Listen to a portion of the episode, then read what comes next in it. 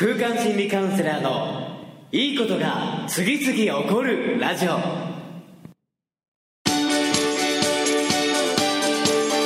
いいことが次々起こりまくっている世界中のリスナーの皆様。おはようございます。空間心理カウンセラーの伊藤裕二です。え今日も朝6時から3分33秒でいいことが次々起こるラジオお届けしていきます。え今日6月3日の放送テーマは自分の感情を出す。というテーマでお届けしていきたいのですがえ実は今日もえ島根県からお届けしております。今日早朝にですね、えー、菅神社という日本初宮と言われている神社の森の中で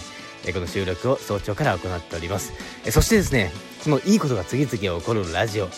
なんとですね初ゲストとしてえ今日はね2名の方を交えて3名でお届けしていきたいんですけどもなんせ33分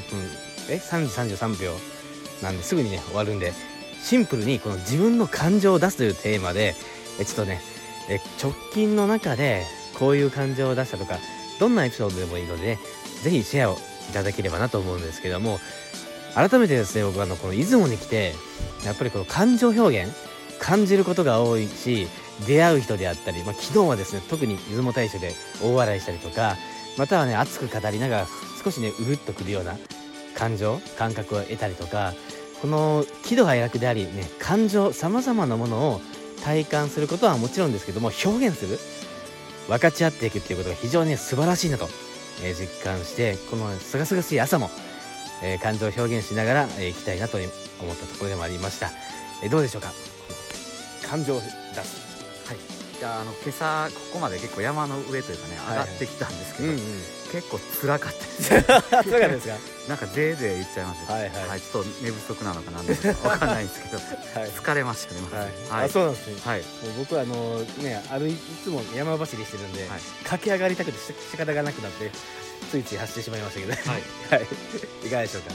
はい、えー、この出雲に来る前に、えー、散髪に行ったんですけれども、ひげ剃りをすごい丁寧にやってくれたんですね。担当の方が。それで普段なら何も言わないんですけどこんなに丁寧にしてもらったのは初めてですってもう思わず言っちゃいました、やっぱ感謝の気持ち伝えるってすごい大事だなと思って。で相手の方も喜んでくれてやっぱこれを続けていくっていうことがすごいあの循環になるなと思いました。以上です。ありがとうございます。はい。えということでですねまあ感じることがねいろいろね。でもでありがとうっていうね感謝の気持ちであり逆に辛いなっていう気持ちっていうのもその辛さも意外と表現できなかったりしやすいかもなっていうのはあるんですけどもそういうのもねね感じたらその瞬間に出すっていうことすごい大事にしていくっていうのがもう重要かなと思ったんで今日ねこの山に登って僕逆立ちもやってみたんですけども山で逆立ちをするとバランス取りにくいということもね感じながら何度もトライしてました。ということで終わります。